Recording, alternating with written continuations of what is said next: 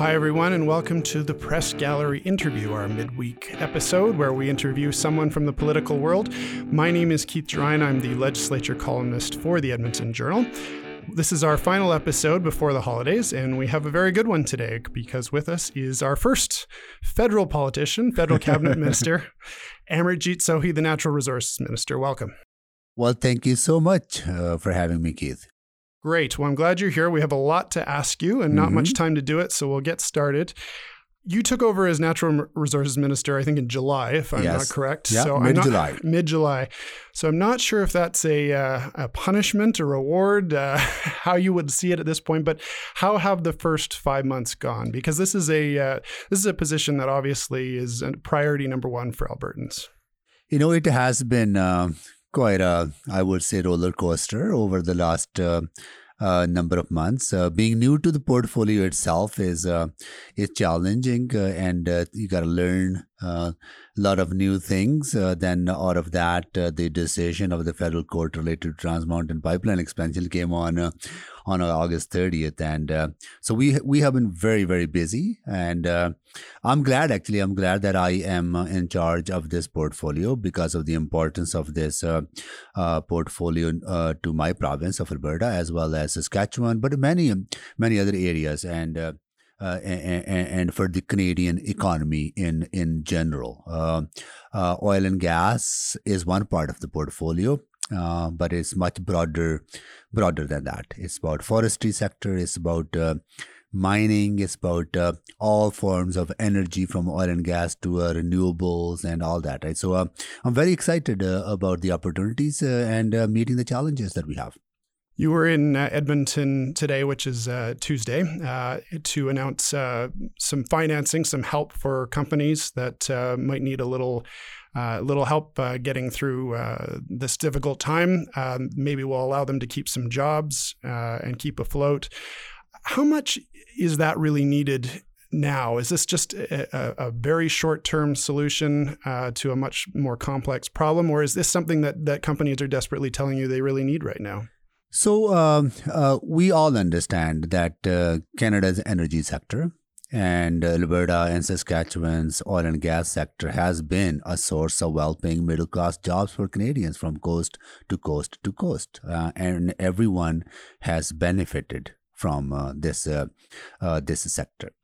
So, what we have announced today is uh, a support for the struggling sector, uh, support that is necessary uh, for companies to uh, uh go uh, uh, survive and navigate through these very difficult times. so the funding from economic, econ- sorry, from Business Development Canada as well as Export Development Canada allows companies to access funding to deal with cash flow issues, uh, capital cash flow issues, or operational. Uh, it allows them to invest into new technologies, and part of the funding also allows them to diversify uh, uh the markets and uh, uh, pay the bills at a time when they are struggling. But having said that, the long term solution to the challenges that we are facing here in Alberta and Saskatchewan is to build the pipeline capacity that is so necessary to get our resources to non US global markets. Uh, when you look at how dependent we are on the US uh, for our uh, to sell our all the resources, 99% uh, of Alberta's oil is sold to one single customer, which is the United States. They're growing their own energy sources and they're becoming our competitors. If we don't get a pipeline built to, uh, to expand our non US market, we will continue to be in this trouble. The price differential and the money that we're losing is not nothing new. It's not it's not something new. Sorry, it has been existed for uh, for last uh, for decade or so. We need to change it, and that's the challenge that uh, is in front of me. And I'm working really really hard to make sure that we build the pipeline capacity. But having said that, also work is proceeding. Enbridge Line 3 is moving forward. We approved that in 2016. It will become operational uh, in uh, fourth quarter of 2019. Will add 370,000 barrels of new capacity again to the U.S. Uh, we are working with the U.S. administration on moving forward on Keystone XL pipeline. We're providing the necessary support that they may need from us, and we are working very closely with them. That project is very important. But the major investment that we have made demonstrating our commitment to Alberta is the purchase of Trans Mountain Pipeline expansion at a time, had we not done that, that project would not have existed today. So it's very important that uh, we continue to move forward on that project in the right way. Meaningful consultation with the indigenous communities is very important fixing the uh, uh, issues around uh, or evaluating the impact of tanker traffic on the marine system and coastal community communities is very important.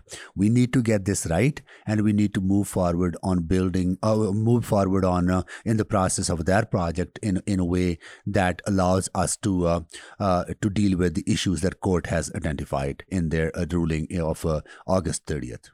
The uh, the fact that the federal government has purchased the Trans Mountain is, is sort of important context for the next question I'm going to ask, which is, and I'm sure you've been getting this question a lot. There are there are protests in Alberta, yeah. pro oil protests, which you, you wouldn't think you'd see in this province.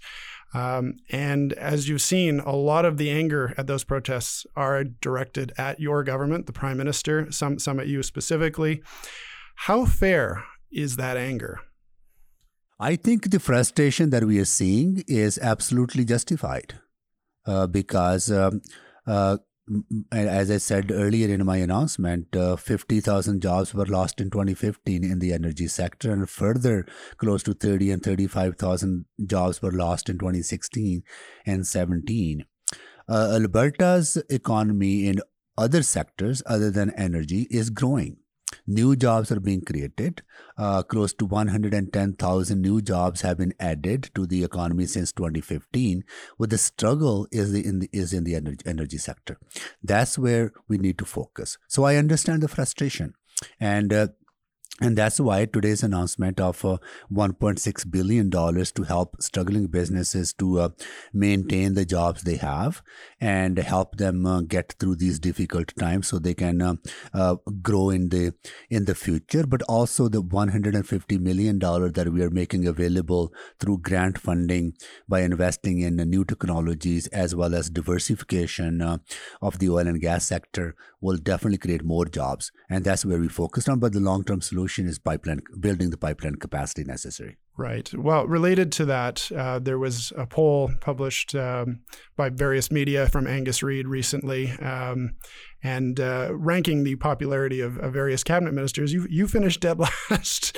um, I think probably related to the current situation. But how do you feel about that that you are the most unpopular cabinet minister currently? Well, you know, uh, uh I was at Infrastructure Canada before this. I think uh, my popularity was uh, 33% more than what it is now, right? So I understand that uh, uh, the uh, the frustrated, but I don't take these things to heart because um, Canadians have expectations and Albertans have expectations that we deliver on their behalf. And if we are unable to deliver, then uh, they have every right to uh, uh, express their frustration and, and anger. But we are delivering. We are delivering in significant ways uh, you know, uh, $8.5 billion of infrastructure investments uh, on top of $4.5 billion purchase of Trans Mountain Pipeline into Alberta's economy that we have pumped into uh, for the last uh, three years. $5 billion through Canada Child Benefit uh, that we are supporting families with low income and middle income incomes. You know, the $230 million that we are investing into Western diversification initiative uh, and uh, investment to cleaning of orphaned oil wells you know all those things uh, are the important steps that we have taken. And on top of what we are doing today uh, with investments in of 1.6 billion dollars is uh, is a strong demonstration of our commitment to alberta's economy Sure, and all of those things are important. Obviously, the focus with most people does does revolve around the pipeline because the, the, so much of the the prosperity here revolves around that. But it's not just the Trans Mountain project that I think people are concerned about. There's also Bill C69, which has come up a lot. Um, this, of course, for people who have not been following, is is the bill to overhaul how energy projects are are approved in this country. Uh, my understanding is currently the Senate has looked at it, has voted it to send it to a committee. Uh, they will potentially be holding hearings around the country to to look at it, but did not pass it. Uh, you've been a defender of that bill. Are you now willing to say that it should not have been passed in the form that it was passed by Parliament? You know, uh, it is being reviewed at the Senate, and we look forward to the study that the Senate will undertake. And if there are appropriate amendments, we will uh, definitely be open to those amendments. But having said that, what we are trying to do with Bill C 69 is fix a system that has been broken. The current system is not serving Alberta workers, it's not serving Alberta's oil and gas industry, it is not serving our communities. We have, tell me a single project that moved forward since 2012 when the environmental regulation was gutted by the previous government, when they took away the ability of the Canadians to participate in a meaningful way in the regulatory process. Tell me how many projects have been built since 2012 when they took away the ability for indigenous people to, uh, you know, uh, participate or environmental protections around water and fish. That those changes have polarized Canadians and created so much opposition to pipelines that we, we are seeing the consequences.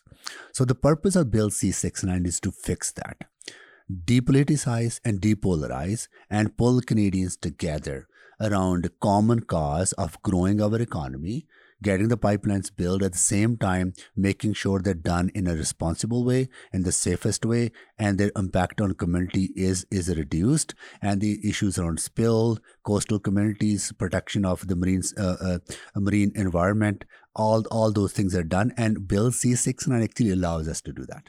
Okay, but your fix to the problem, and I think we'd all agree that the the previous system uh, has had its challenges, but your fix to to to that system. How much is it really fixing it? Because we have Premier Notley who's against it. We certainly have the opposition leaders here against it. A lot of industry, a lot of industry leaders are against it. They say it goes too far. It's actually going to make it much harder to get energy projects approved. Are they all wrong? Are all of those people wrong? No, they the- are not. We've been listening to them and we, we've been engaging with them and we were dealing with their issues. If you look at the concerns raised by Premier Notley, she was concerned about uh, the downstream emissions being included in Bill C 69. They're not. We told her that. Uh, she was concerned about uh, uh, intrusion into uh, uh, provincial areas of responsibility. Bill C- C- C69 doesn't do that. It only focuses on federal areas of. Well, it sounds when like you're saying she's that, wrong, though. That that sounds like she is wrong. If that's that's your view on it, because she's still opposing it even after you said those things to her. And we also told her and, uh, and that uh, as long as Alberta has a hard cap on emissions, uh, and as long as they comply with the Pan Canadian Framework on Climate Change, in situ projects, which she's been asking about, would not be on the project list, right? So we've been dealing with those concerns. We have engaged with industry on uh, on dealing with their concerns. This is this this this bill was developed with extensive consultation over the last two years. This is a uh, this bill actually reduces the uh, the timelines for project reviews. It clarifies what needs to be done in order to include and what process needs to be in place in order to uh, have a uh, you know more thorough consultation done with impacted uh, communities, including indigenous uh, communities. It allows early engagement with all the stakeholders to define the scope of the project. I, this is a much better legislation than what we have now. Uh, but one thing that I am, I, I, I think, uh, you know, struggling to understand the current situation that Alberta is facing is not caused by Bill C69. Bill C69 is not even in effect yet, right? This situation is caused by the uh, the failure of governments over the last number of decades to build the necessary pipeline infrastructure that we need. You know, we can go back and forth. We can say uh, conservatives made this mistake or they can say liberals made this mistake. I think we need to stop finger pointing. I think we need to move on and start working on what is best for the interest of Albertans and start moving on building pipelines that, is, that are so necessary. And that's what I am focused on. Okay. Well, th- that is, I think, an important point. The other thing I think Albertans have been enraged by recently is nothing to do with you. It is uh, comments, for example, coming from the uh, uh, the Premier of Quebec, Francois Legault, uh, and others. But he, in particular, said recently that there was no social acceptability for pipelines uh, through Quebec. Uh, when you heard that, what was what were your thoughts? You know, I think there are a lot of Canadians who don't understand that the the efforts that have been made by uh, uh, companies in Alberta uh, to invest into new technologies, to invest into innovation, and how uh, uh, our government and Alberta government has actually supported uh, to reduce the impact of greenhouse gas emissions or production of greenhouse gas emissions from the oil sands developments. I was at the Fort Hill plant in Fort McMurray and that Fort Hill plant is uh, their uh, greenhouse gas emission intensity is uh, at, on average with North American greenhouse gas intensity per barrel. So a lot of work has been done, and it's it's unfortunate that uh, that uh, that opposition exists to uh, uh, to pipeline projects, and it's my role to make sure that we are educating uh, Canadians, that we are actually pulling them together by talking about the the innovation that is happening in in Alberta. At the same time, making sure we are taking action on climate change. I firmly believe that uh, Alberta should be a source of uh, uh, uh, energy, not only for Canada but for the world.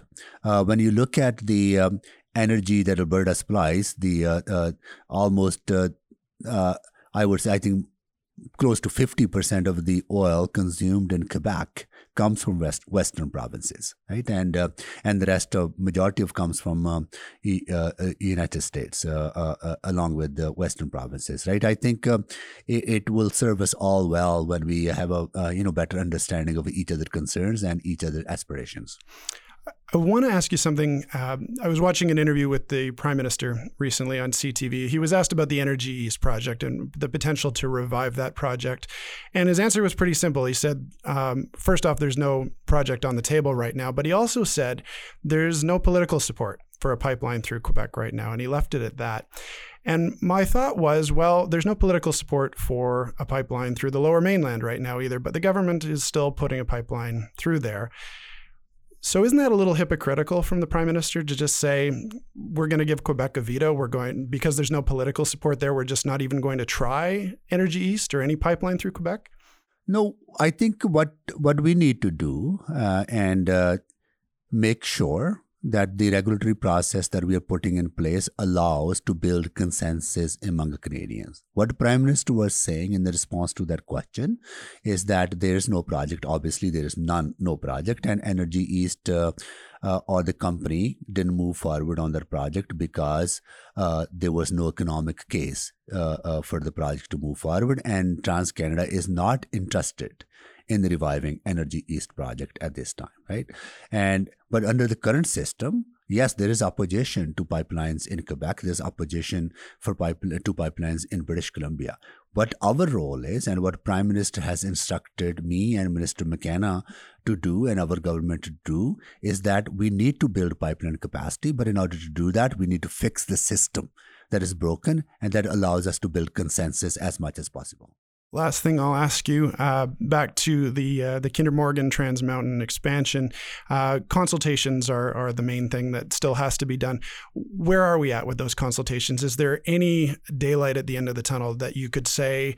By this time next year, we're going to be in a much better spot. We might even have construction uh, on, ongoing at this point. What what can you say about the state of those consultations right so now? the consultations are underway now, and our teams are at the ground and uh, they're in the communities consulting. Uh, Justice Iacobucci held his roundtables uh, uh, in in Edmonton, uh, Kamloops, Victoria, and Vancouver. I have engaged with 40 uh, Indigenous First uh, First Nations communities uh, to directly hear from uh, uh, their concerns, uh, and we are moving forward in the right way. Both the review at the NEB at, at the NEB, which will be concluded by the end of February, and we are not starting from scratch on the consultations. We have a lot of information from the previous consultation. We're building upon on that foundation, and I'm very confident that if we do it right, which we should do it right, otherwise the project will fail again. Uh, that we need to make sure that we are consulting in a meaningful, meaningful way, two-way dialogue, uh, sincerely listening to uh, concerns from the indigenous communities, and finding those uh, those concerns. It does not serve Albertans well, Keith, when we try to make shortcuts. Right? I am an Albertan. I have lived in this province 34 years. I live here. I breathe here. I don't spend my time in Ottawa. It's- Ottawa is not my home. Alberta is my home. I understand the pain people are going through. I understand when a worker is worried about their job or they're worried about uh, you know the future of their families because they've been working in that energy sector for such a long time right now or they see uh, the anxiety that they go through that is real it is it it's so it's it that emotion is so powerful and i i, I hear and feel it and uh, and see it every day in my interactions with uh, with my neighbors and my uh, uh, my family members and others who are directly engaged in the energy sector so that anxiety is real and we need to find solutions. And the solutions are to support the way we are supporting uh, through today's announcement but also finding long-term solutions so we can we are not landlocked and uh, uh, that we're getting our resources to global markets to get a proper, proper price for them that we have not been getting for two decades All right. Well, we'll wrap it up there. Thank, thank you uh, for coming in and taking some tough questions. Uh, I hope you get a little time off during the holidays. well thank you so much for having uh, having me i look forward to uh, catching up again That was Amarjeet Sohi, the Natural Resources Minister. Thanks for joining us on the Press Gallery interview. This will be our last episode until 2019. We'll look forward to seeing you then. Take care.